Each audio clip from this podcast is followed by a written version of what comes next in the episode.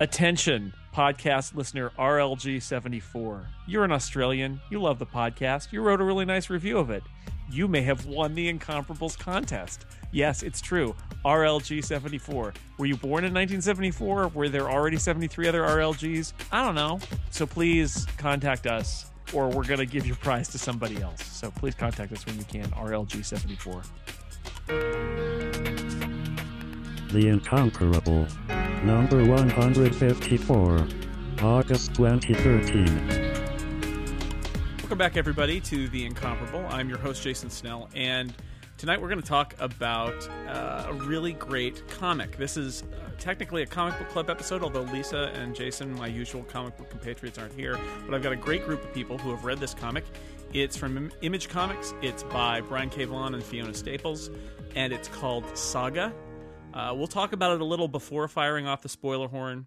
Um, wh- what we're going to cover in this episode in total will be the first 12 issues of Saga, which is, is volume one and volume two of the trade paperback, so you can buy it on Amazon. Uh, we'll have links in the show notes. Uh, really weird and good comic, and I'm looking forward to talking about it for the next hour with these three excellent guests. Dan Moren. Hi, Dan. Hi, Jason. It's it's a pleasure to be on the comic book club. I'm an occasional comic reader, Yeah. first time comic book clubber. Yeah, it's exciting to have you on the comic book club. I didn't know you read comic books. I, I read many comic books. Wow. Uh, Not as many as not as many as Not as many as Tony people Sindelar, who you heard skeptically uh, questioning Dan there. That is true. Well, I get most of my comics from Tony. and, so, to- and, and Tony, you also are famous for your love of Batman, it's true. who is not in Saga. I should say this is not the saga of the Batman. Not yet. Uh, I'm really happy to be here. Um, you know, Saga is has been described as some people as uh, Star Wars for perverts, and you guys are two of the uh, let's say biggest Star Wars fans I know. Thank you. And Merlin Mann is also back for his third time on the Incomparable. Can you believe it? Hat trick. I never thought would happen. Thanks for having me. I'm glad. I'm glad you could you could come. So, uh, Brian K. Vaughan. Uh, you know, I first discovered his work with Y: The Last Man, which is excellent, and then I also read his entire run on uh, well, run his entire encompassing story of Ex Machina, which, which Lisa Schmeiser recommended to me, and I actually liked a lot. Um, and he closed both of those books up, finished their stories, and his next big project uh, in the comics world, because he's also executive producing Under the Dome, the Stephen King summer TV show, and he's got screenplays and TV shows and all of that. But He worked on. Didn't he work on Lost? yeah, he did work on Lost for a while and wrote some good episodes of Lost. Uh, and now his new comic project is Saga, which has been out for a little more than a year, and it is. I don't. I don't even know where to start with this. How, how in the non-spoiler, spoiler light portion before we fire off the spoiler horn, you know, how would how would we describe? I mean, Tony said it was a it was a, a Star Wars for perverts. I was going to say it's a it's a fairy tale, but um, not the nice, friendly kind of fairy ta tale. Especially given that the uh, first thing we hear a character say is is is the f word as she's got her legs splayed and she's giving birth. So um, it's well, maybe a- it's a, it's a more more historically accurate fairy tale, like Yes. the original Grimm's fairy tales, right? It's got that dark aspect. That's to it. exactly what my wife said, and so uh, my, so I am inclined to agree with you, Dan, just as I'm inclined to always agree with what my wife says. Yes, Dan. Yes, honey. Sure. Yeah, we're on enough say. podcasts together. I think we're married in some Yeah. states. I don't. In the podcast marriage, you start with the podcast marriage, and where do you go from there? To Lying Cats, I think. so people who haven't read it aren't going to understand that yet. Um, Merlin, how would you how would you describe Saga if you were trying to describe it to somebody and tell them why they should uh, read it? Um, I've heard a lot of people make the Star Wars comparison, and that never. I um, I, I guess I kind of get that superficially, but uh, without spoiling it, I would just say it's um, it's uh, it's a love story uh, in a world of proxies. It, it's a in some ways it is very much like a Romeo and Juliet story about these two sides that are part of a, a huge uh, proxy war in this fantasy world. Uh, it is full of really I remember the first time you saw the cantina scene and you were like, wow, that guy has a hammerhead. Uh, Just about every couple three pages, there is some new. There's like an alligator butler. It's full of fanciful creatures. That is totally delightful. And you know, we will talk, I'm sure, in some detail about the gosh half dozen aspects that make this really unique. But I, I would say it is a really big fantasy story that improbably oscillates between like the deepest like I'm sobbing two or three times in some issues with some of the most graphic violence and extreme, extreme, like really graphic sexual content I've ever seen. Yep. Such that I can read a bunch of it to my daughter, skipping two pages at a, at a time. But I really, really, really need to skip those two pages because it might be a crab lady with a vagina or her intestines hanging out. No spoilers, but uh, I know I think it's I think it's a big story told in small details about a, a world where even love is uh, is fought with proxies. It's that's that's the theme that comes through for me, and it doesn't even really begin to describe what makes it so special and human. Uh, oddly enough, but yeah, well, I mean, how would you guys describe it? You know what came to mind when I was reading it was it's like it, it's it's a family drama in some ways, right? Like, and that's what I one of the things I really appreciate with about is that it oscillates, as you were saying, between this like stuff that's just crazy, like insane. Like I think they legitimately almost set out to top themselves, right? In every issue, like okay, you thought we couldn't get any weirder, but like Meet, Fard. yeah, exactly.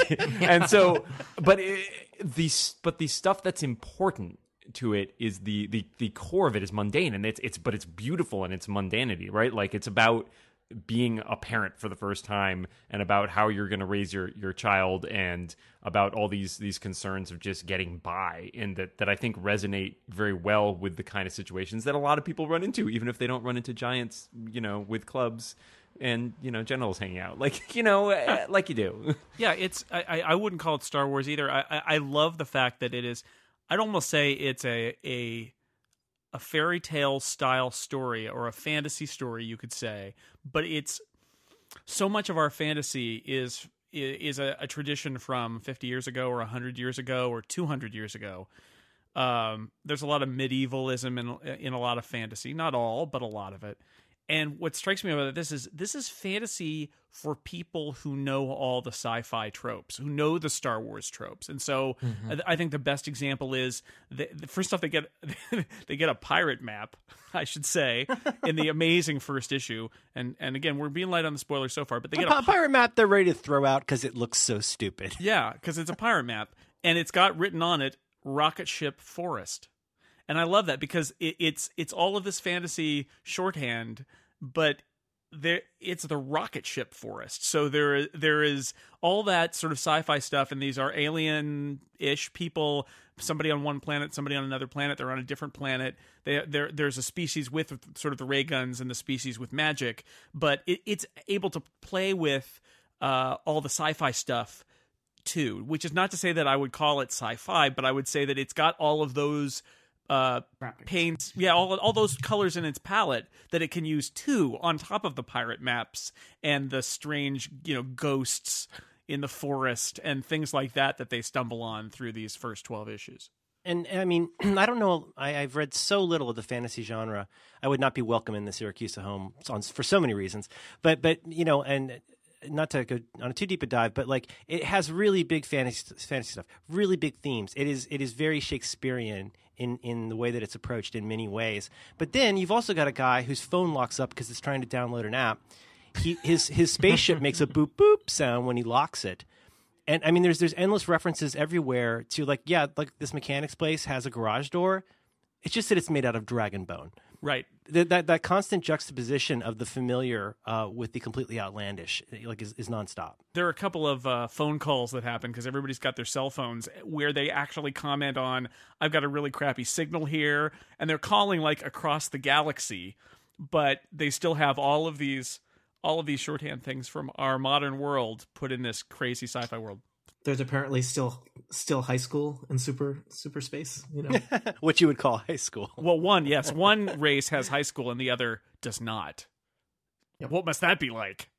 Um, that's alien, man. I don't understand it. Well, I, I, my problem is I'm I'm when it comes to comics, I'm new to this, but I'm also extremely Chris Farley about it. Where I'm that guy who's just like, no, it's really good. You should read it. But just for one big picture part of it, I mean, I, I think it does help to just think a little bit about how how when I say proxy war, there's a proxy war going on. It's been going on for years. I was, I was explaining this to my daughter today. Yes. About how you know this is a lot like what happens in the real world, where there. First of all, you've got two sides that have been fighting about something for so long that nobody knows why they're fighting. They don't know why it began. But in the case of something like um, you know, the troubles in, in Ireland or in South Africa, like it doesn't matter. Hatfields and McCoys, like your people have been killed enough that it goes on forever. There's a giant planet that is like not the empire maybe, but the giant ruling planet, which is people with wings. And in this case, there's basically this small moon of what are essentially terrorists that are magic people with horns. Right? I mean, is that one way to frame it? And it's and then, but it's all being fought mainly by, by proxies at this point, right? Like you've got the robot people and all that stuff. But that's one way to think of it. Is like the, the- Yeah. it's against the tapestry of this war that's been going on for a very long time that nobody has any stake in, apart from the fact that they just have to keep fighting it. Well, so let- I'll give the. Uh, let me see if I can give a, a, a top level summary here. So, what Saga is about is about two soldiers in this war. One from uh, a, a race that has pointed ears and wings, but otherwise looks like people, and one that looks like people but has horns, like ram horns, like curly ram horns or antlers. or antlers, I guess you could say, whatever the little ram horns. Anyway, ram antlers. Fine. I apologize to the Rams. Uh, The the, the St. Louis. Well, but then Rams- there's the one guy in interrogation. I think there's varieties, like races. There's also the rhino guy. Yeah, there's a variety. Some Right. of them are clearly Yeah. antlers. So Oh yeah, because some of like some his of them have father. pointed deer antlers. Yeah, that's true. Yep. Well, no, and the wings are different too, right? 'Cause Yeah. The guy that gets like- interrogated by Prince Robot looks more like a rhino. So they're so they're wing people and they're like the horn people, and the horn people use magic, and the wing people use technology. It seems more or less, and star-crossed lovers. You know, we meet them having they're having a baby. They're from these two different races. We very rapidly discover that this is this is not just a little bit bad. Oh, it happens sometimes. It's really bad, and both sides are trying to kill them and and take their baby because uh, this just can't be done. It would be bad for optics for the president of the one group to ha- have this be knowledge that there that any cohabitation, any interaction that isn't war could happen between these two races. So that it's set on the scale of this planet that is uh, beset by war, where they were both fighting, um, and they run away and they have a baby, and just after they have the baby, they're they're caught and they're they're they have to escape and they're on the run and they're trying to get off this planet because both sides in this giant galaxy spanning war are trying to kill them. And essentially that's the story and and the side stories are involve a bounty hunter who is hired to kill them and and take the baby back. Uh, uh, a a prince who is also a robot except he's got the body of a man but the head of a television set who just lost his leg fighting a hellish war for two years. right but had it reattached or or had a new leg attached or whatever. Very strange. And he's sent also to go to go get them. So uh it's so there are a bunch of different players in this crazy crazy uh story but it's essentially about these two star-crossed lovers who are just trying to get away and they've just had a baby and they're being pursued by everybody else in the galaxy. And we should also say one of the really wonderful touches in this story is that it's narrated by the baby as an adult. And she's telling you the story and this is where you get some of that fairy tale tone.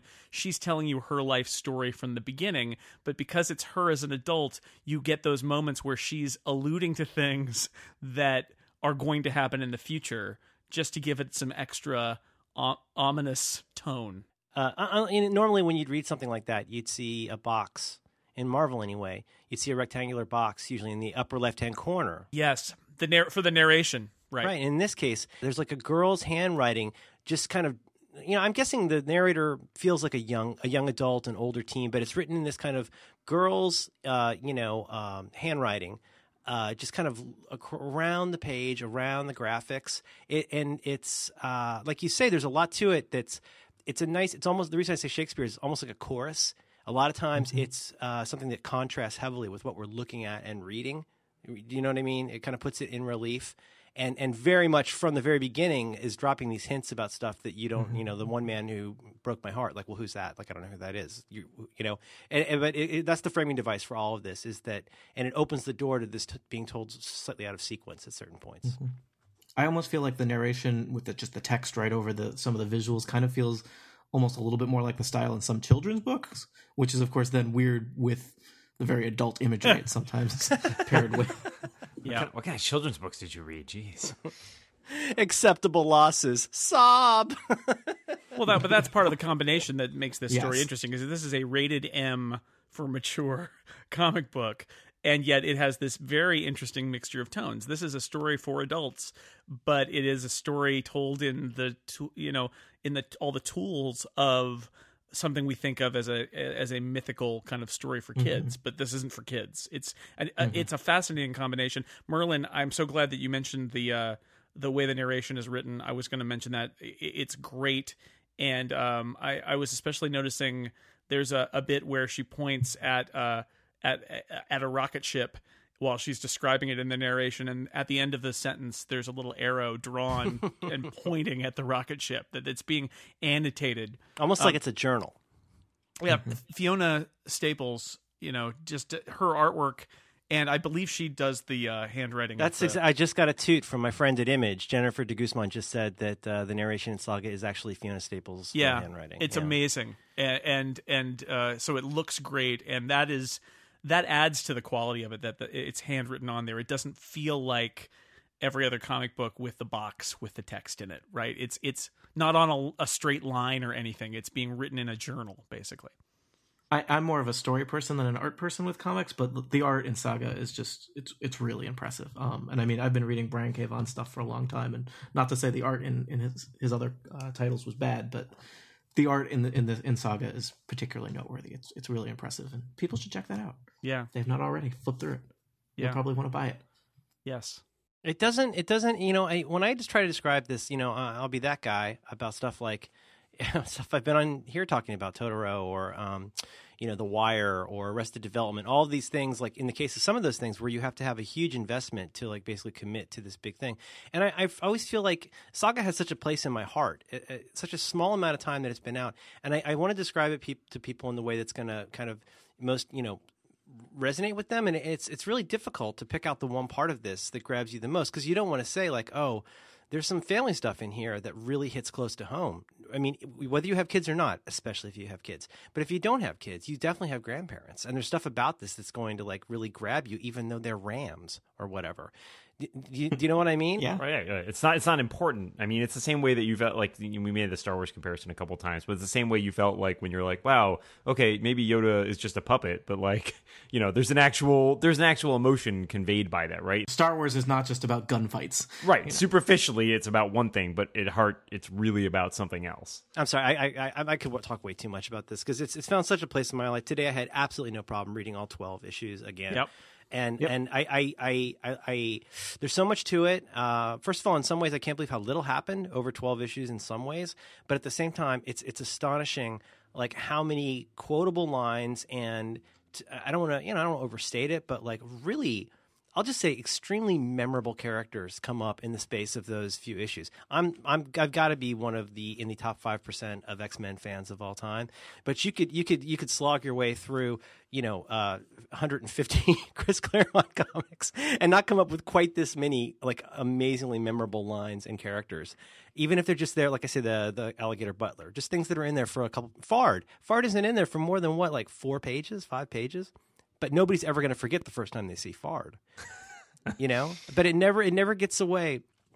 And like what you guys say though about like Yoda or whatever or, or Kermit the Frog, you know, if if uh, if you know if Wayne Newton had sung the Rainbow Connection, it might have been very touching.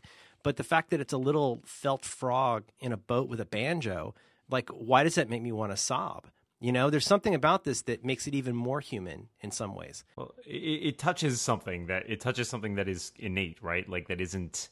Yeah, I don't know what it is. It's hard to say. It's, it's and that that's it's that very intangible nature of it, where it's like anything where you watch a movie and it's not like okay, yeah, there's something that is that is textually sad about this because like what is happening is sad, but it makes you think. It's the it's the empathic response, right? Where it's like, oh my god, what if that was me in this situation? And like you know what if i especially you know we, think about stuff with you're talking about having kids. Everybody's got parents too right? Like think about your parents it's like oh my god you know here's an example of somebody losing a parent right? Like everybody can relate to that to a certain extent. Like everybody can relate to the idea of losing a parent or a loved one. And i think that you know that strikes home and makes us and especially when it's done in a very genuine fashion as opposed to in a very artificial fashion which we see a lot of times in certain things. I think you know a lot of a lot of superhero comics are, are prone to do that like let's kill off a person just to like get a visceral response. Right. you know and and it, doesn't really have necessarily the same kind of thing especially because in most comic books you know death is merely a temporary obstacle. Whereas you know this it, saga does not seem like that kind of world right? You know stuff is permanent. Stuff happens and it makes you know leaves scars and, and makes marks on people All right, let's talk for a moment about our sponsor for this episode of The Incomparable. We have a sponsor for this episode. I, we do. We do. this is not. I'm not. That's it's not a practical joke. No, we don't, Dan. No, I, I'm just saying, like we don't always have We a don't, we sponsor. do well, who's our sponsor? Our, our tell me. this week Tell me is an about app. this. It's called it's a, it's a comic app, which is perfect for this episode because we're talking about Saga. It's called Chunky Comic Reader, and it's an iPad app. So I you know I don't know if you have do you have comics that are in uh, some some of these various formats, your CBRs, your CBZs?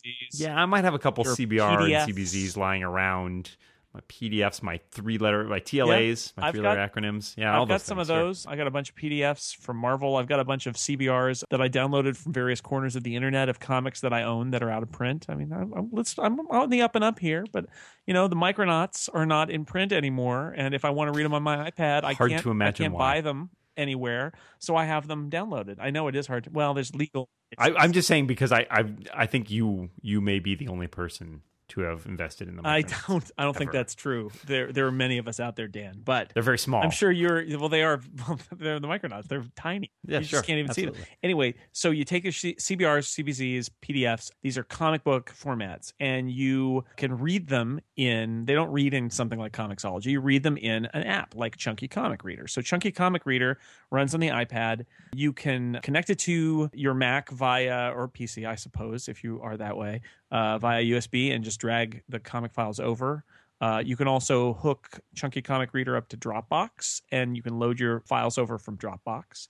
And there are other comic readers out there on the App Store, but the cool thing about Chunky Comic Reader is that it makes them look great. It makes the comics look great, and it's focused on making your comics look good and read uh, really easily, which is the whole That- point. that is That's kind of the point, right? Of of a comic. I I mean, you don't want to you don't want to read comics that look terrible. No.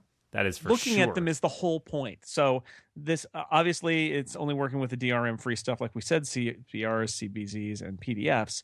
But what they've done is the developers have done a ton of work behind the scenes to make them look sharp and clear. There are a couple different modes if you're on an iPad 2 or an iPad Mini. I was looking at this earlier. There's a mode that does some really nice work. So when it's zoomed out, it does this nice sort of like downsampling to make it clear, even though you're you're looking at a much larger image in a smaller space.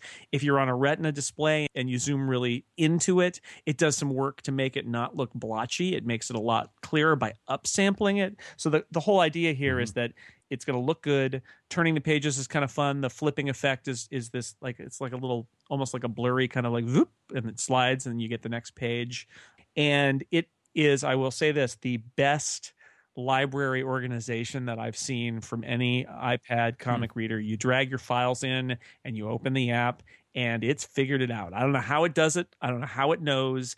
It automatically groups your comics by the individual comics that they're in. So you'll see like a particular series and a bunch of uh, covers, and you tap on one to read it. When you get to the end, it'll prompt you for the next one. It's really, really nice. You might say that's its superpower. It could be. I don't know how it gets it. It could be a mutant app. It's amazing. Apple let this mutant app through the App Store. Did the Sentinels Wow. of the App Store not sense, or the Cerebro, if you will, if you want to go that way? I don't know. I'm, I'm mixing my X Men. Hey, well, uh, all the better for us, right? Yeah. I mean, that's Yeah. that's really what it comes that's down it. So really, chunky comic reader, show your comics some love. It's four bucks. Although for the rest of August, it's going to be two bucks. I was gonna say, I'm just looking at it right now. It's like it's on such sale. a Even better.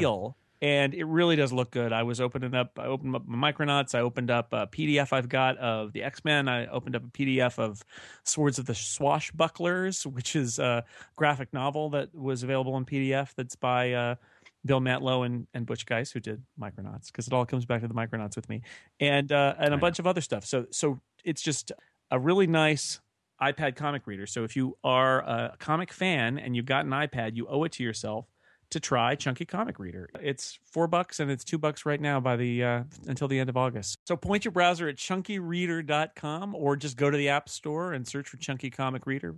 The comics look great. If you got a Retina iPad, it makes those look better. If you got an iPad Mini, it makes those look better. It's a no-brainer. Chunky Comic Reader, and thanks to Chunky Comic Reader for fortuitously sponsoring this very episode of The Incomparable. So before we go any further, I, I think I'm going to use this opportunity to fire off the spoiler horn before, you know, we spoil even more from these 12 issues. but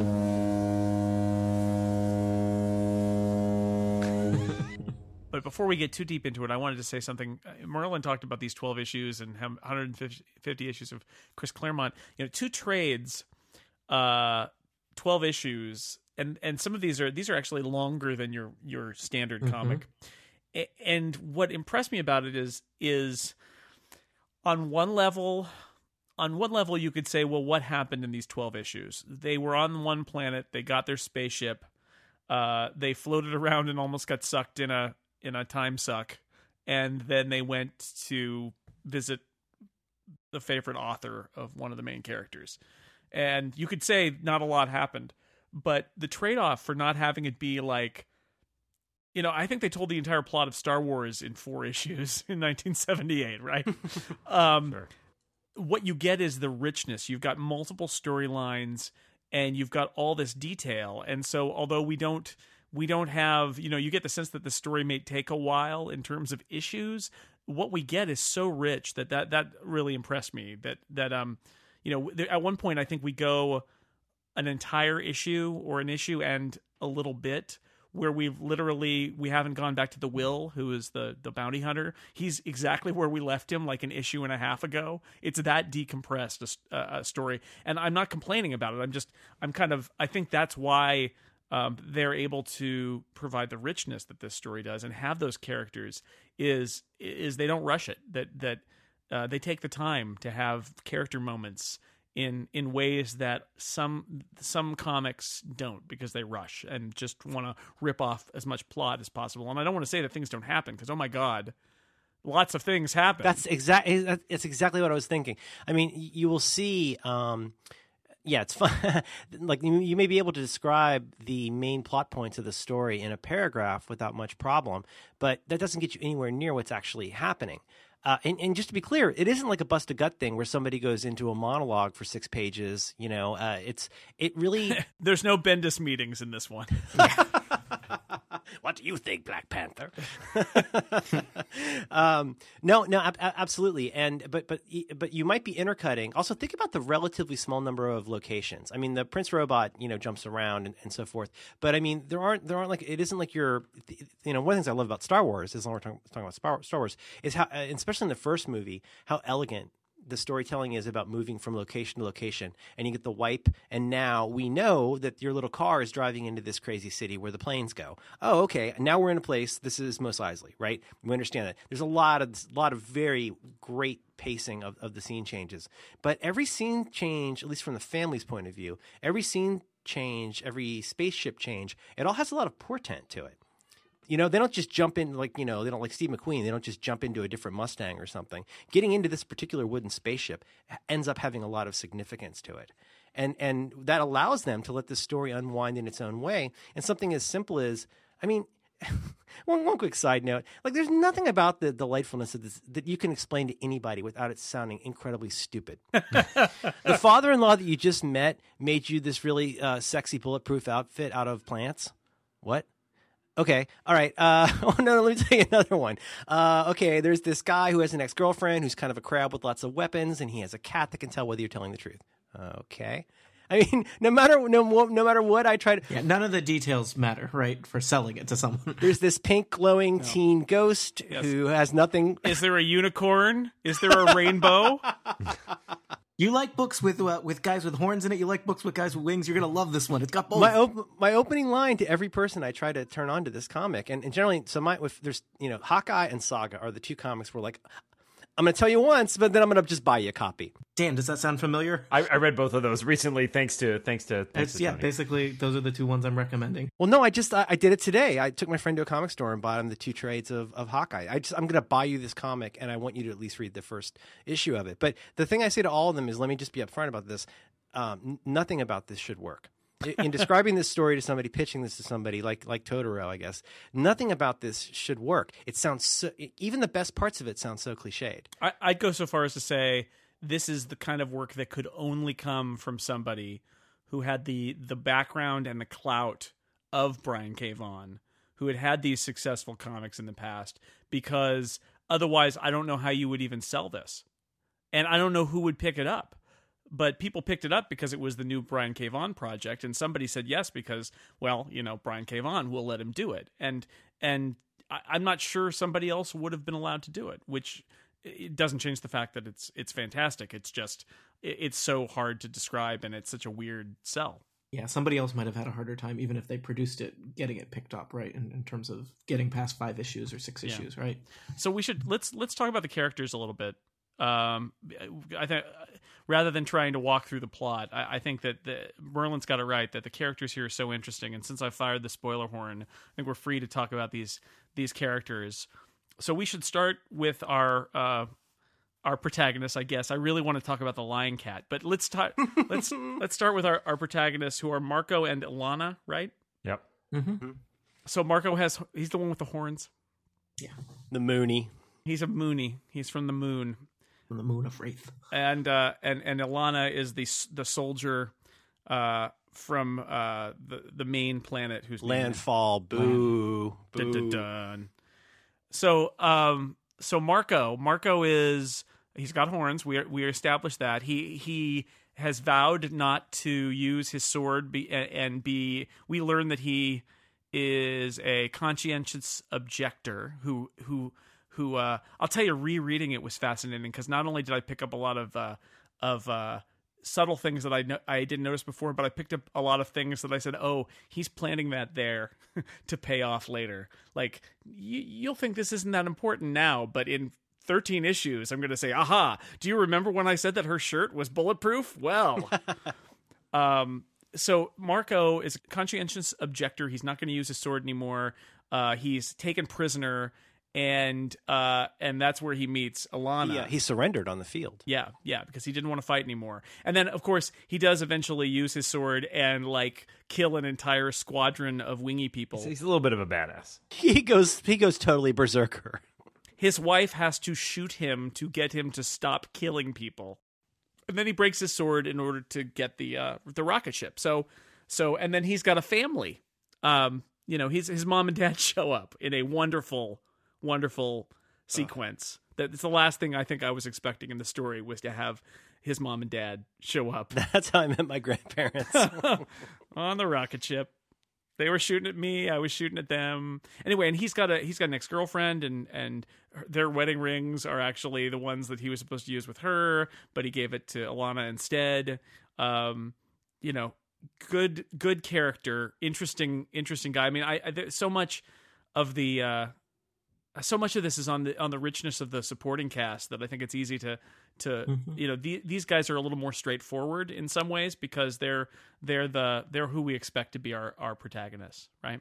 I'd, I'd like to Brian cave on you just a little bit here um, in, in terms of groundwork. I think it's worth mentioning that Marko he's a he's a vicious, well trained killer. Yes. Who the first time he sees battle says, "You know what? I'm done. I can't do this."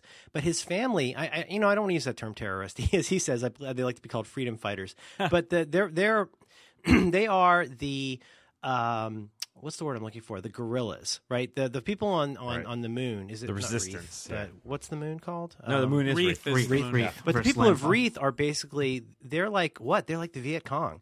They're like the Contras. They're the ones who are trying to undermine uh, through guerrilla warfare this big planet. So just I think it's worth mentioning that his parents are hundred percent like died in They're the role hardcore. That this is what we do. This is what we do. Uh, and you know, and and of course. Back on landfall, they've just got they've got all the power, they've got all the money, they've they've got the ability to hire all of these people to work for them. But it's a disproportionate war that's been fought, you know, for years. And you know, the thing is, at the end of the day, neither one of them has that much skin in the game until they realize the skin they have in the game is like for the, this relationship. That's when they get really passionate. Anyway, just I want to mention that his parents are badasses.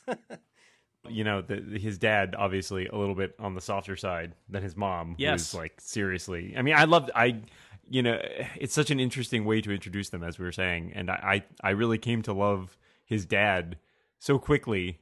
Um, totally. only only to yeah, we fired off the spoiler horn, right? Yes, we did. Yes, only, only to have him taken away from us so quickly. That's the issue well, I cried which is, you know, twice. So he, I he did he did warn us and say that he didn't have long to live, and boy was he right.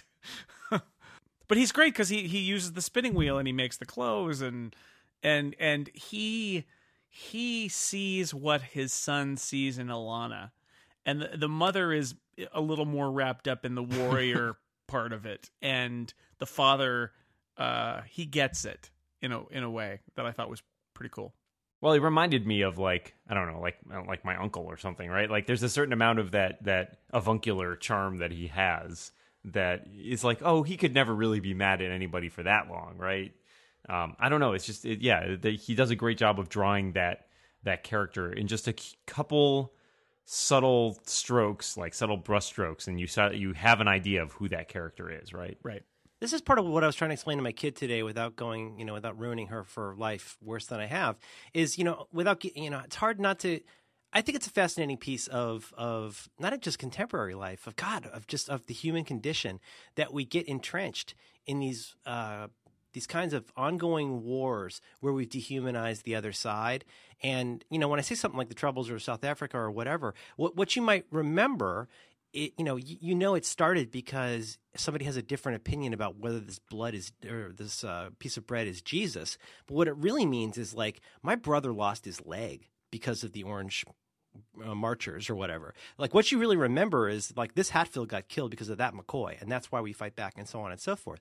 What I got on this rereading, and I like what you said, uh, Jason, about that, because as much as I've devoured these, going back, I picked up a lot. The one that I got this time, reading it straight through, was that horrible word, miscegenation. Mm. Um, what I really got this time is is how much you know, and I, you know, I'd love to come back to proxies at some point. uh, everybody's always hiring someone else to do something, whether it's jack their mean bone or kill their their enemy or capture someone's baby. Everybody wants this baby, and they want these people captured because it's almost like somebody's screwing a monkey. Like these people are so nobody can even believe that like the, the times that these freak combinations of horns and wings have happened, the baby hasn't lived because it's such a horrible like abomination of nature. You see this baby. My daughter sees this baby. She, I, I have to take the comic away from her because she's looking for pages with the baby on it. It has horns and wings, and it's completely adorable. Yes. But do you know what I mean? It's the the, the way that uh, either side in this battle sees the other side. First of all, as a complete monster. But the only thing worse than that monster is somebody on your side who would have a baby with that monster. And it just makes both sides so mad. And there might be more to this that we get to down down the stream. But like I think at the beginning it helps to understand that everybody's after these guys. They're like the Duke boys, right? Everybody's after them. But part of it is they're so they're, they they hate that this has happened, but they're also angry that that that they would so not only betray their side, but then they would make this abomination of a baby. It's the one thing everybody agrees on outside of this family is that this baby should have never ever happened. Yeah, I, I think that's yeah. There is something very much in that in this whole idea of the other, right? Of, of vilifying the other just because that's that's unfamiliar and alien. And I, I think you know in this comic, to those of us reading it, everything's kind of alien, right? so you know, I think there's not a lot of allegiance. You come in like one way or the other, right? Like, oh, those guys have wings, those guys have horns. Well, that's all kind of weird. So I guess I won't really you know think too hard about that. But but even then, they take you know, there's kind of these faceless forces on either side, but they then make the kind of the the operatives for each team you know become these characters that they're going to explore. So you know we're, we're going to find out about the freelancer who's been employed by by the wings and we're going to find out about the uh you know the robot, robot, prince right? You know it's not they're they're not well i was going to say faceless poor choice of words for the robot prince but um you know the, he's those, got a face those, but it's a crt monitor. Yeah. A little two face you know they're gonna they're, they're gonna be characters that we're gonna learn about too who, you know so alana all kinds of strange happenings. One of the thing interesting things about alana as i as i sort of vaguely push through various characters is is um is that she she's an interesting character because uh, she's an outsider. That we there's a scene mm-hmm. where she is like in the guard room or something, and and the squid who's in the in the plastic bowl says to her her other guard partner boy she's you know basically she's miserable to be around because she she's excited about this book that that is you know this sub- turns out to be this sort of really I- incredibly boring yet subversive in its boringness book which is a very funny recurring bit um and you know and then she you know she actually beats the crap out of marko because he won't shut up but but she that was their meet cute but they they fall in love and she shoots his chain off and says go not a euphemism uh and she says go go you know get out of here escape and they end up escaping together i gotta talk about the book for a second though because i mean yes. you, you, touched yeah. upon it but i think i think I love the I love that, and it's it goes back to what we were talking about before about those elements of mundanity. Like that's what the book is, right? It's the mundane. It's literally like, do you want to order a pizza tonight? The author thinks it's a pot boiler. Like, even Right. he thinks it sucks. he wrote it as like, oh, I wrote like 30 books. Like, who cares? I was just trying to get a paycheck. But it's it's like you can understand from her perspective why it's so powerful and why it's mm-hmm. so important in a in a world where everything the mundane is like violence and war, right? Like that's the everyday is we're stuck in this war and have been stuck in this war for so long that we don't remember. So what's comforting is this idea like let's just hang out and watch TV, you know? I mean, I and it's almost like glimpsing into all of our back into all of our own lives which is a little weird because it gets kind of self-reflective there like oh i guess my life is sitting around reading comic books about aliens and trying to get away and therefore the people who are the aliens in the comic books are reading life about getting away into my reality Yes, it's a rock monster who enjoys sitting on the couch and watching TV. Ordering takeout, you know. Also, did you guys? I mean, I didn't. I didn't get this as much until this second reread, but I, I also. Well, I'm curious to see if you guys agree with this, but I, I, I got that seriously. Alana was not a great soldier. Oh no! I like the fact stand that she wasn't.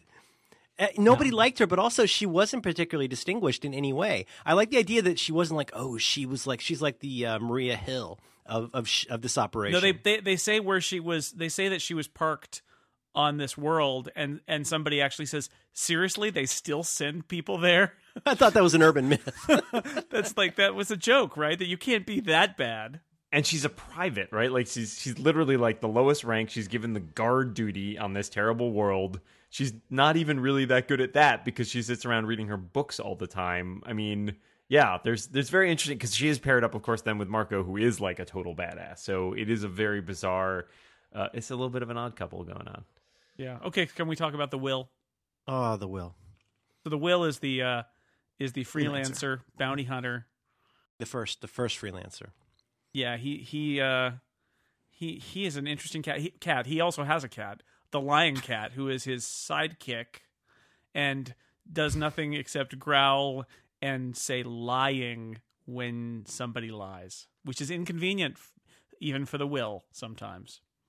And uh, somebody says, "Why haven't you killed that cat?" And he says, "Believe me, I've tried." And you'll notice the the lying cat doesn't say lying at that. Mern.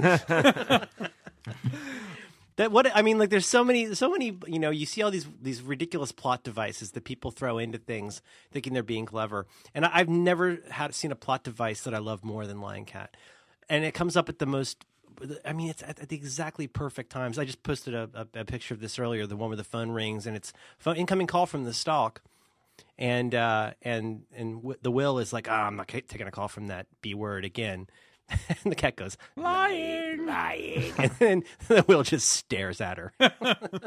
yeah well there's there's something fascinating about that too because then you get this whole like philosophical thing like well was he lying does he pick it up because the cat said he was lying or yeah no but he relies on her. He also relies on her to say Yeah. he looks to her as like, is that person telling the truth? he's he's a key like the the cat is a key partner in this in this arrangement and so much so that when the cat's life is in jeopardy which was the other point where i was like Oh my god! When You the cat gets blown out into space. well yeah because it's like okay this is a, this is a character that it literally has like one line and yet they do such a good job of being like oh my god no don't kill the lying cat no no don't kill the lying cat and you know there is a moment of feeling like you're watching the will being like no okay no i'm not gonna let the cat die right like and there, there's something there's something very effective in that which is strange that you should feel that much empathy for a character that is a cat with one line but it works Oh yeah, it works and that's a, that's across an issue break. So there's a, and it's really Oh. well set up. Where I think where that's also the one where Grandpa died. there's a there's a panel. There's a set of panels. Yeah, it is.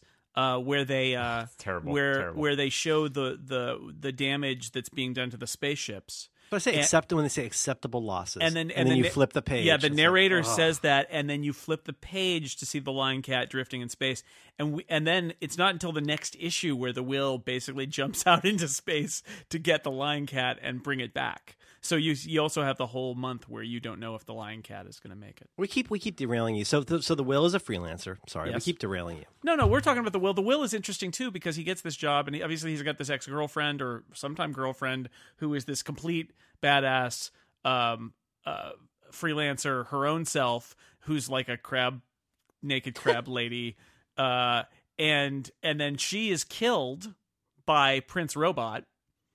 It's for about the fourth. We call it the him four. fourth. Which we'll get to. Uh, and so that's upset him. And then he also has this whole diversion where he's on this. He decides to take the the credit card that's been given to him as an advance for going and finding uh, his targets, finding our friends, uh, and he decides to go to the sex planet with it to just have a good time. Except he doesn't have a good time. Uh, and he finds a young girl who's been sold into sex slavery and decides he's going to free her. So there's this whole di- diversion with him that is fascinating in some ways because you've got this example of how he is and, and like he kills people to get He's a her murderer. out. He he he Right. he pops the head of the guy who leads him to the the underage girl. Well, he- let's just say he didn't go there to free a slave girl. He No. went there and was approached by the, the creepy groomer guy because he wanted like something extremely dangerous beyond like spanking men in a window. Like he, he wanted something s- really serious. He's not a nice guy. yeah, he's not a nice guy, and yet he has these he has these moments like trying to trying to free the slave girl. So he's a fascinating character because he's not and he's completely he's also the most and he's the most visually human looking character. Yes. Yes. Right? He's basically a bald uh, human. Yeah, Yeah, you're Dude. right. with a with a cloak that blocks bullets Yes, and fire too. It also Yes. blocks fire. No, and he's he's and a, a fancy space lance. yes, he's a he's a he's a badass, but he is um he, yeah, he he's interesting in that he's awful and yet also uh re- redeemable. In the yeah, in the words of one of our earlier podcasts, he has a code, yes. right? There's a there's a little bit of Boba Fett in there, you know. Yeah. Oh yeah. Man's got a man's got to have a code. Boba Fett without a hat. yeah yeah but of course he, he that makes us like him just enough to be concerned about the fact that his goal in life is very specifically to find our friends and kill them and that's his job and that's what he wants his money for and then he's joined by marko's ex-girlfriend who has motivation to have him killed and she also wants her wedding rings back her translation But but wedding again the again the proxies though I, I Yes. to me this is so prevalent because they have an agent. The stalk and the don't the stalk and the will share an agent? They do. They have The an same, agent. yeah. There's they have this guy who's like this Robert Evans character who like sits on the beach The seahorse, the seahorse on the beach. he's like He's- exactly he's a seahorse on line one and He's a seahorse. Yeah. it's like i gotta take this i got an incoming call here i gotta he take is this he's he is exactly like that Yeah, I the mean, will, the will. I, I hear you, buddy. I hear you, but you got to do this for me. Uh, the, There's characters it's- like him and like the the one guy who's like the with the shield guy. I forget his name. The guy with the the guy with the uh, with the cell phone. There's these characters that are Yeah. instantly recognizable. I mean, I could see. I forget. I'm sorry. I forget the guy's name. The guy from the guy that's working for the king. You know, He's from uh, yeah, special ops. Special with Ops bat, with bat but wings. I could totally see like Sam Rockwell playing that guy. He's a very Sa- Sam Rockwell in um, you know Iron Man Two kind of like like greasy character. It reminds me of Ellis from Die Hard. Oh yeah, Will, good. Bubby. yeah. so who else we have? Let's talk about the robots because this is fa- this is one of the things that I think is bizarre and fascinating about this is we have so many questions there's about the, the, the royal family of robots. Uh, as far as we can tell, they are. It looks like they're kind of the client of. They're, they're the primary people that have been hired by Landfall to fight this war at scale. I right think. right so they're they're it's unclear to me whether they are sort of under they're like a a a colony of landfall Uh, they talk because there's there's a little bit where they talk about it, and it's like they have like you know they have like a an arrangement, but they're not. And it's like they say like, are they our customers or are they yeah I, i'm you know. skeptical about what the power relationship is between landfall and the robot royal family because the robots seem to be important. they right? they do they seem to be very important and yet they do have uh, uh people with wings giving them harsh orders so it's Mm-hmm. kind of unclear about whether they are are truly sort of employees or whether they may be uh, a little more uh, sinister or devious than that I mean, I think we can understand that it's not something they can slough off. I mean, it seems to me that uh, Prince Robot 4 is uh, the son of the king, and he's just fought in what I would perceive to be, for two years, he's been fighting their version of like the Battle of the Bulge. Yeah. He's been in this incredibly hellish war. And again, completely unsympathetic character that you end up feeling sympathy for. He's had this horrible experience. He's trying to have a baby. He apparently can't get a boner. He's confused about what, you know, what he, what he, what's going to happen in his life. He's a totally like hateable character and yet very human even though he has a TV for head. You should describe what they look like. Yeah, so the robot people, they they when we first see them, they're dressed up and they've got a TV for a head. It is literally a big bulbous TV set. And then the men have rabbit ears. and the women apparently don't. But but Prince Robot the Fourth has notice rab- that. has rabbit ears Yeah, I didn't notice that either. uh, on the back of his head. Um, a- and yet, then not too long thereafter, of course, as Merlin uh, alluded to, we see Prince Robot and his and his princess having sex, and I uh, skipped that page with my daughter. yeah, I think that was wise. Really? I don't. I don't understand. and and um, in an unconventional, slight, slightly unconventional position, uh, all the better. To, to anyway, they're naked and they're human-like, except I'd say for they're the head. humanoid. They're humanoid. And you actually, it's not even like you don't get the sense that they're cyborgs because the skin is like the neck skin. It's all smooth up into the TV set. They almost kind of look. They look kind of like you know classical Greek statues with TV heads. It's bizarre, right because they even have that kind of like gray stony look to So their- they're they're called it's Prince Robot, but he's not really a robot, at least so far as we can see, because he appears to be completely sort of fleshy, other than the He can head. turn his arm into a gun. he can turn his arm into a gun. So cool. So it's a- and yet he also can't? y- you know Merlin is right. There's a there's a great moment while he's having sex with his lady where uh, he uh, something shows up on the TV set and he's unable to perform. So there's this it's this weird biological and He's technological. got he's got TV PTSD. Yeah, it's crazy. So so I I- I mean and you're you're right. He's a fascinating character because he is he's introduced as really being a monster.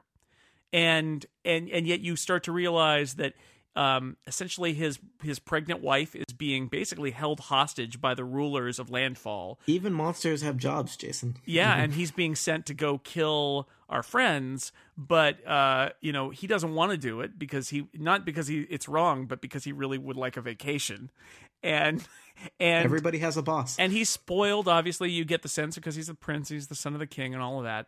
It's just so bizarre. One of the most bizarre characters. But it's I- Dan. It's like it's it's a horrible combination because obviously his father has sold him out.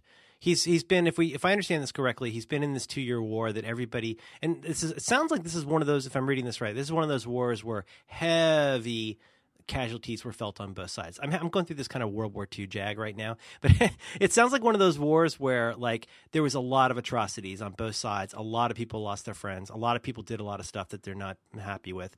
And this guy went through that. And the thing is, he's royalty. You know, he is he's the uh, whatever your highness, not your majesty, whatever. Anyway, he's Right. he's he, but he's been there for two years. He comes home. His wife, desperate. His wife, who is a serious partisan, she's very much in the camp. Whereas this guy's mostly, you know, he's a soldier, but he's got a job to do. And and right at the moment when he's ready to like get through his TV PTSD and have a have a baby, you know why why why him? Like but he's compelled to go back out into that. And so he has a lot of skin in the game robot skin in the game to like end that as quickly as possible so he can get back to you know having this family uh, for a second there, Merlin, I thought you were going to say that his wife is a serious hottie, and I was going to say, man, that console, woo! deeper she wants it deeper baby don't don't ask about her resolution though, okay? Because No. that's not cool. Um, it's not quite VGA am I right Yeah.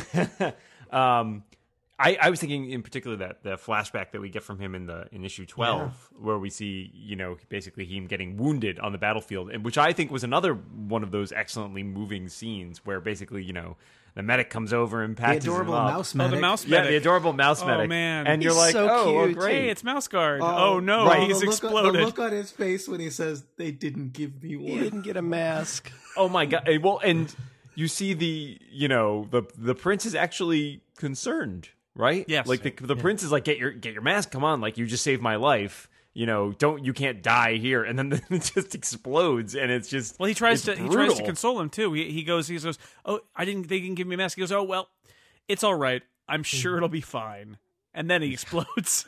so he's trying, right? He's trying to But like you know, and to Merlin's point about the PTSD, like you know, he sees this happen right in front of him, right? Like so, there's and you know, despite being a quote unquote robot, like clearly that affects him in some way. We see that he's thinking about it; it's on his mind. He's also thinking about something else in a rather famous panel that caused Image to withdraw Yes. this. And I, I don't want to, I don't want to, you know, pop the clutch here. But at some point, I want to talk about what causes what to appear on the screens because I have still not figured it out. I yeah, I'm a little unclear how much of it is, did, did, does he have control of it? Jason, do you want to talk about the screens? do you want to talk about what appears on the robot face screen? Well, there's there's we could say there's gay sex on the screens. sometimes it's something like where it just like he gets Well, the, the famous out. the famous one is there's there's gay, it, it it looks sort of like gay porn basically on the screen dur- and that's the one where the the uh, Where where Comixology didn't submit it to Apple or something like that, and there was a minor. Well, but there's there's it. weird stuff But- before. but like yes, there's he one has a screaming to face his soldier, the screaming at face. He has yeah. what looks like a dollar sign, like an IS. No, I I feel think That's, yeah, like, that- that's the incoming call from. Uh, Yeah, I think that's the Oh, Yeah. that's his caller, Caller caller ID. ID.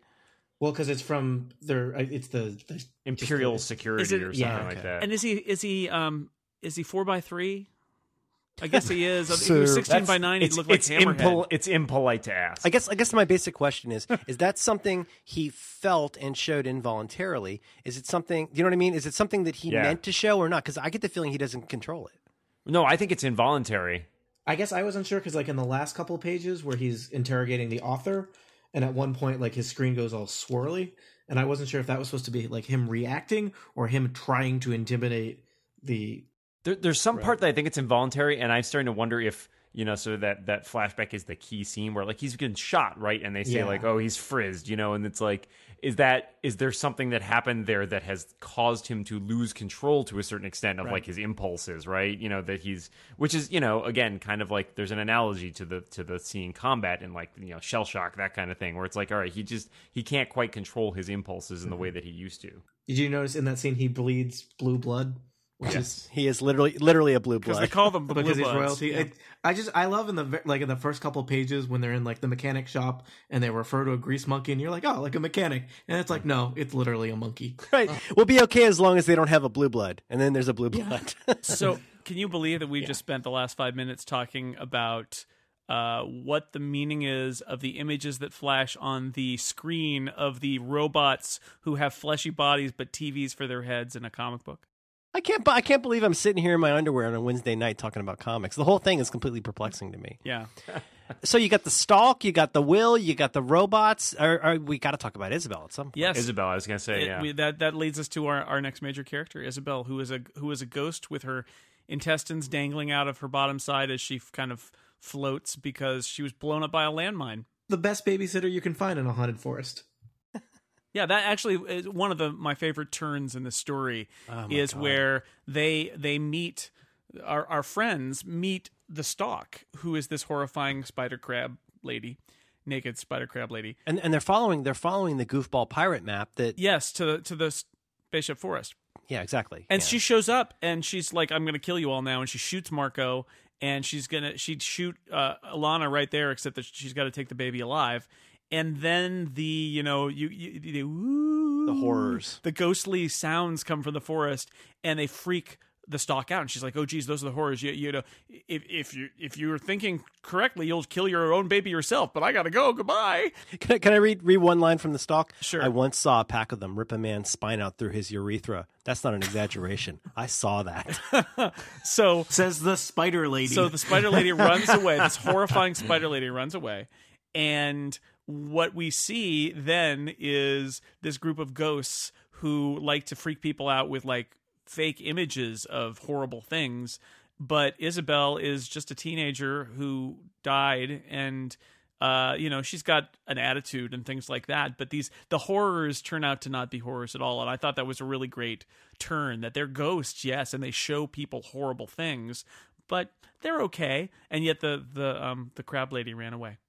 But I mean, they're they're. It's also great because they're mutilated children who have become ghosts. A, but also like B, like Izabel doesn't know whose mind did it. Like it's it's just such a mess. But the kids who die on this planet turn into ghosts. But here's the other great thing: is Izabel for her entire life as a dead person has been ha- more than happy to scare the living crap out of people. It's just that now, because of the wonderful storytelling, she has a reason. She needs these people. Do you know what I mean? I, I think she would have scared him like anybody else, except that she she sees an opportunity here because of what Or she take it out of needs, and that's why this is a great story. Because she can connect to Hazel, the baby, and get get, off off, the the planet. Yeah. And be and she also she you know she's a teenage girl, so she's a good babysitter. She needs to work. little little babysitting money. yeah, little little pocket change. and she and she can she can make giant scary gorillas too. So. Yeah, she mm-hmm. can get some new shoes. Oh, Oh, Oh. P- pardon me if I don't take relationship advice from a teenage girl with no vagina. Was that it? the, so many great lines. yeah, yeah. Izabel, who? So So Isab- Izabel has to be able. So the idea is the only way she can get off of this planet is by bonding with Hazel. She has to uh, connect her soul. Yeah, exactly. Yeah. Yeah. And they ask if it'll hurt, and she says it won't hurt when we connect. It'll hurt when we disconnect. which we all Yeah.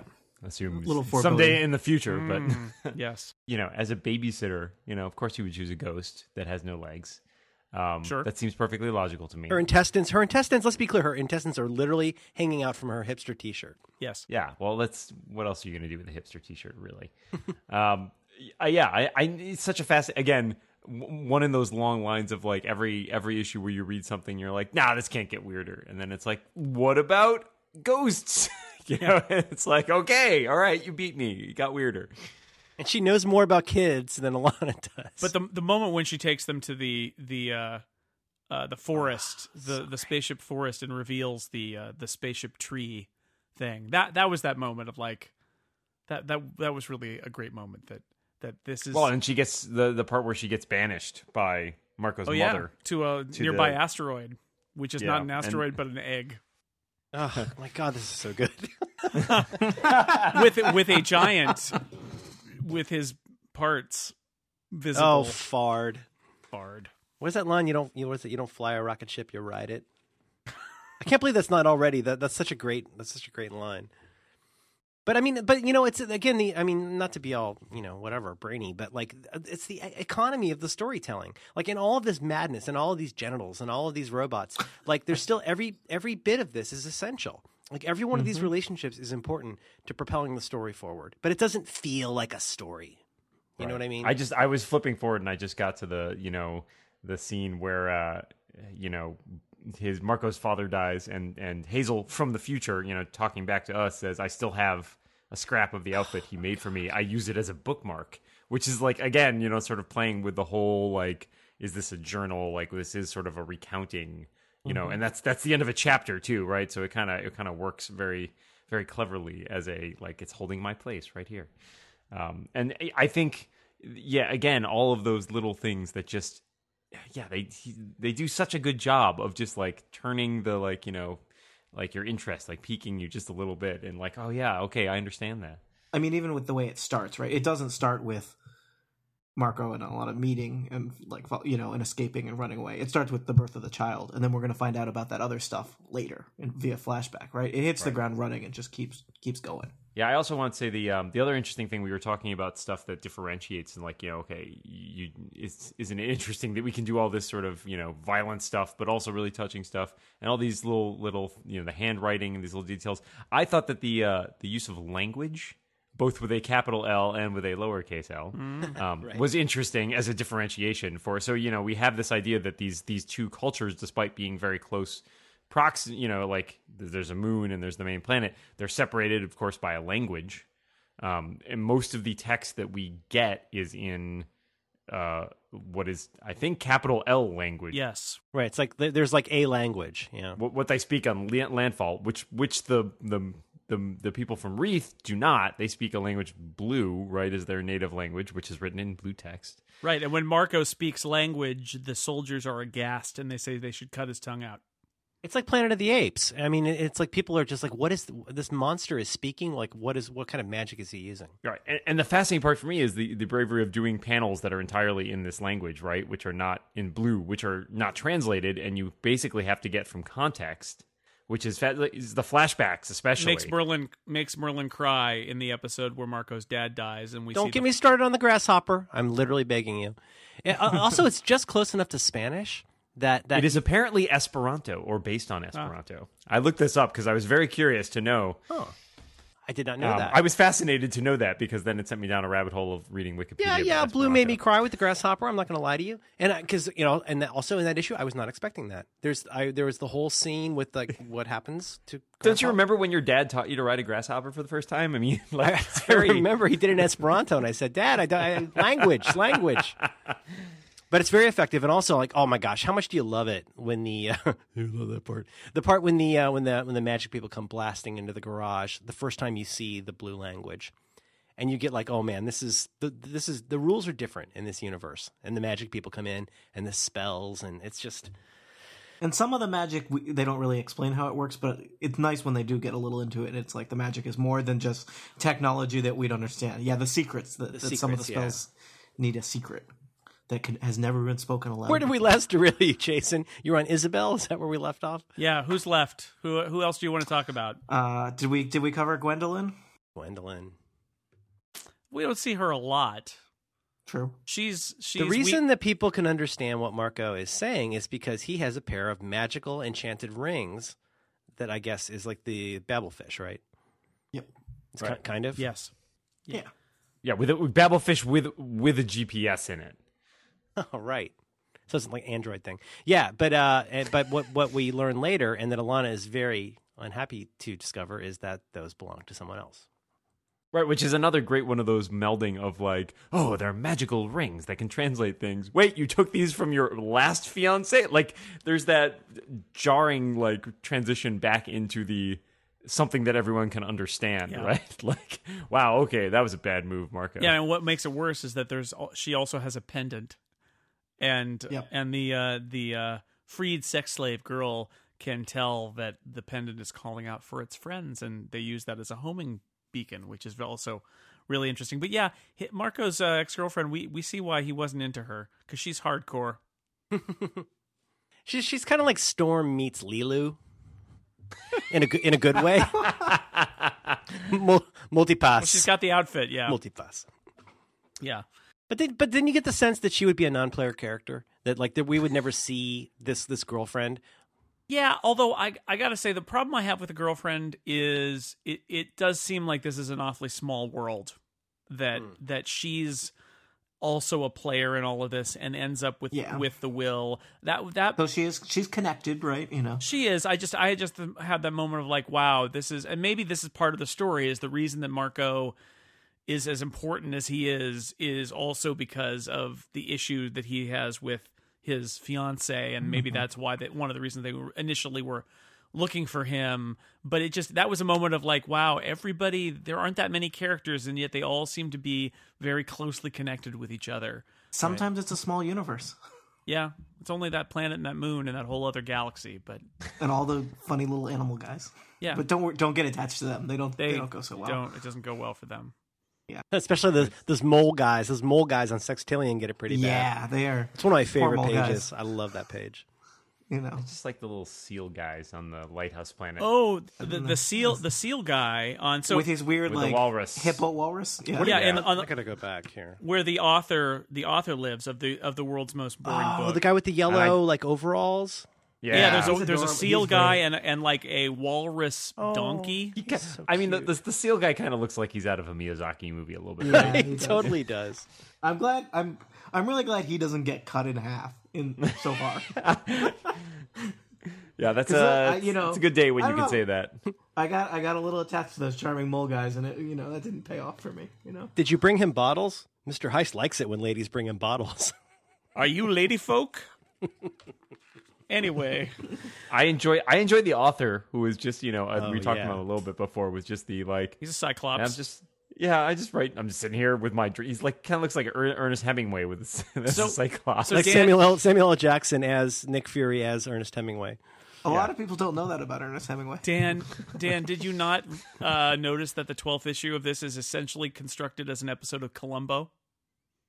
I, Because essentially, uh, Prince Robot comes and interrogates just the author. he just stays around and irritates him. He irritates him until he gets the information. yeah he the, the first half of the story we are we have this turn where this is supposed to be this great subversive work and we meet the author and the author uh, when robot is supposed to be interrogating him the author's like sorry that book is just crap and you get to that last scene where robot is going to head out the door and be like all right well i gave it a shot this was a shot in the dark and then he goes actually one more thing uh which he doesn't actually say but he comes back around and basically um like what does he do? it He zaps what, him. What battle? Which battle did you say your son was killed? Right, I didn't right. say. And then it all turns because it turns out his son didn't die in a battle. His son killed himself, and this is his motivation for writing this subversive work.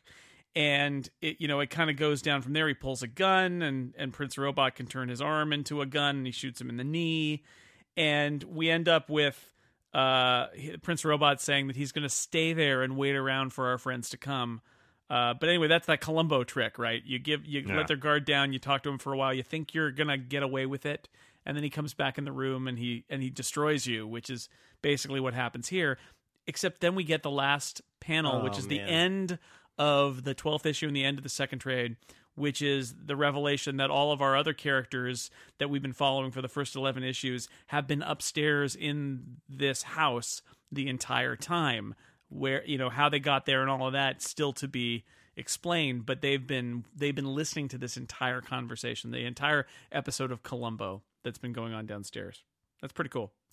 Pretty good cliffhanger too. Pretty good. Yeah, okay. And Saga's been doing this kind of interesting thing for folks who, you know, are sometimes hesitant about picking up comics where, you know, they put out six issues, then they collect it in a trade, and then they they proceed almost like with you know TV seasons Yeah, or little- something. little so it's blocks. whereas usually I don't. I always wait for the trades to come out, and it's usually like I'm, you know, I'm way behind, and people are chatting about things that I can't read about yet. And so far, that's not as big a problem with Saga. What else? Uh, you know, we're running out of time, but what else uh, should we talk about before we go? Do you guys have anything more you want to get off your chest before we wrap it up? There's a we just list all the weird things now. Ladies with no torsos, dudes that were only torsos. Oh my God, Sextillion! Can you imagine? I, I don't. I'm not super familiar with Fiona Staples outside of Saga, but it it must have been so much fun to just go nuts with Sextillion, or like any of the times where I, I- you know, I'm always interested in, in reading how people write a script and hand it to somebody and collaborate. I'm very interested in that process. But my gosh, what a tremendous amount of creativity it must take to come up with some of that stuff. You know? Yeah, well, and I enjoyed reading. Um, I, I'm trying to remember what it, I think it was at the end of when I had one of the single issues. I think it was issue twelve actually. And reading at the end, Brian K. Vaughan talks about how much like how important she is to the whole. Like she's not just the artist, right? Like I bounce ideas off her, and she comes up with sometimes with stuff that's like way better than what I came up with, and like you know. And I think that's that's so important. Is it seems like they really have it's nice to see a creative partnership where they're clearly not only just on the same wavelength, but it really is just this. It's a partnership in the truth. It's not like, all right, I write the words, you draw the pictures. Like they seem to be working together to tell this story, and I think it's enhanced by that. Yeah, I'm also amused in the letter column where, um, in several letter columns, he says, "Oh, here's what Fiona said when she got to the when she read the script," and one of them is just she gave a sad face. It's like reply colon parenthesis sad, uh, because I think that was when we when we see the stalk get killed. I think maybe, or maybe it was when the lying cat gets. I mean, there was a double whammy. There were like two straight issues of like, "Ah, Brian K. Vaughan, what are you doing to me? Um, two straight issues, twelve straight issues. So yeah, the the covers are great. the The interior art is great. The, we talked about the, the the narration being handwritten. Um, you know, this is a weird book, but it's great, and it's great kind of in all phases. I think. It's but you know, I, I guess we're probably winding down. I mean, to, to me, one of the reasons I feel like alongside Hawkeye right now, um, one reason I can feel really good about recommending this to somebody, and I, I don't, I hate this to come out the way it sounds, but like if if you if you on the one hand, like if you can't get into this, then maybe comics aren't your thing. Because uh, there haven't been no just- stories. you're maybe you're not into Maybe stories. you're just not into people. Maybe you don't like love. Maybe you're literally dead inside. maybe you're really into Mary Worth. a very rare Mary Worth.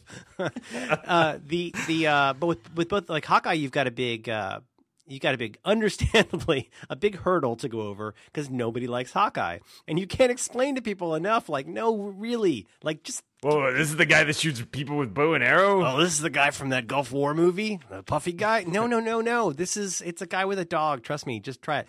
But you know, in that case, you've got some baggage. But in this case, I mean, if if you're even open to the idea of comics, uh, folks out there, listeners, uh, this is uh, this is worth this is worth picking up because uh, there's a very it's so awkward to say human that suddenly sounds incredibly self-involved. There's a very human story. There's a very personal story at the middle of this, and I'll return to what I said at the beginning because I'm obsessed on second or third reading of this with the proxies, with the fact that that so much of what's happening throughout this entire book is a bunch of people who are who are being ground up in a system of proxies.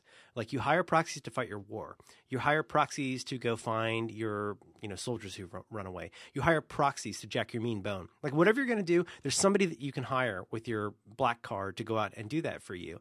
And the people who are standing athwart that system are trying not to be ground up in those gears. There are people who used to be part of that system, and obviously they still are to some extent. But now they have like serious, serious skin in the game. They got this little baby. Neither one of these people is like any parent. They feel totally incapable of taking care of this thing that suddenly means everything to them.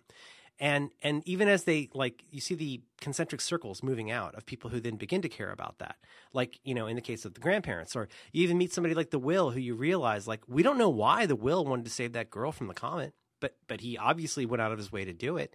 You know, these little these little weird little human moments. And like if you're put off by comics and the whole idea of like, you know, uh, perverts in underwear with mutant powers, I just think this is a great place to start. Um, graphic as it is, because it, it is there is at the heart of it something that's very human, which is that we get we get very torn up by these big systems. You know, like the wire. We get torn up by big systems, but at the heart of it, we're we're you know there's there's love in the middle of all of that, and it's hard to express that without sounding mawkish. And I think this does that extremely well. I, I would put it up there with I mean and again I'm not uh, like super broadly well read in comics but I've read, I've read a decent number and I, I, I easily even after 12 issues feel like this is going up there with say like Sandman, which for me is is one of the this is the great examples of what this genre, what this medium can do. It's worth checking out, even if you're not going to go out and fill a bookshelf with comics. Yeah, That's perfectly yeah, put. 'cause Yeah. it's a great it's a great piece of art that stands on its own, regardless of whether or not it's a comic, right? Like that's it. It's it's just It's a, it is a it's great a good piece story. unless you don't want to see robot TV people having sex. You may not want to see that, but it's a cost of doing business when you read Maybe you should. What's yes? If you don't want to see that, what is wrong with you? Now, what about Fard? Could Fard get a cream? Is there anything he can do for that? I think Fard might be in trouble with living on an egg. yeah, your options are limited when you're egg adjacent. Yeah. That's Yeah. good. Is that the end for him? By the way, is he being fatalistic there, where he says, "Well, don't know. this isn't a planet." I wasn't sure, and then the like the egg thing also had three eyes, and he had three Yeah. eyes, and it's like, well, you know, I don't want to be like, well, all three eye guys, you you know, you know each other, but you There's, know. there's an is there some symbiotic relationship here? I, I look forward to the Fard spin-off series. This this looks bad. this looks bad. Yeah, fart, fart, and pizza dog fight crime. I, I hate animation. I mean, I hate enchantment. I don't like the whole idea of like things being enchanted. Normally, I'm like, oh god, really? The stick is real? Ugh. You know, but in this case, the idea of the rocket ship where they walk in and they go, "It's got a foyer. There's a foyer." Like, why is that so delightful to me? And Well, like, it's like it's like buying a house, right? Right. Like it's it's like okay, they're they're rocket ship rocket ship owners now, right? And they they, not, they never thought they'd have enough money to put a down payment on a rocket ship. But I, I never even wanted to be a druid. It just seems so fruity. And and and now with this, what am I going to? I'm going to worship a bush, you know? But but in this case, like there's something that's very resonant about it. That that eh, whatever, stupid comic. And on that note, I'm going to close up this edition of the Incomparable Comic Book Club. Uh, Saga, check it out. You know, you just heard it. You just heard it. Everybody likes it. You should read it. Issue one, I believe, is free on Comixology. You should go out and get it. Unless, again, you don't like what? Let's run them down. Unless you don't like comics, you don't like stories, you don't like love, you don't like people, and you don't like images of robots having sex. Those those are your Oh, only wow. excuses. you should not be listening to podcasts. Maybe you can buy a nice collection of Dilbert reprints. All right. So I would like to thank my excellent guests for their excellent work uh, discussing this wonderful piece of uh, piece of art. Dan Moren, thank you as always for being here. A pleasure to be here for this rare comic book. Yes, it's nice. You should read more comic books. okay, done. All right, Tony Sindelar, you shouldn't read more comic books. You read enough. It was great to have you on again. It's always fun to be here. I'll go make Dan read some more stuff. I can't wait for Batman to be in Saga though. That'll be great when that happens. I'm so excited. what does Batman's spaceship look like? Well, bad bat ship. Like a bat, yeah. I mean, you know, It's- he's he that doesn't, way. he doesn't really he doesn't really get outside the box. He's And consistent. Even the, He's consistent. even the box is bat shaped. Yeah. and Merlin Mann, thank you for being on the Incomparable for a third time. Thank you. I appreciate it. This is a special thing. You guys are uh, you guys are gentlemen. Thank you. It's enjoyable to uh, to talk about something you're so enthusiastic about too. So it's great. And thanks to everybody out there for listening to the Incomparable. And we will see you next time.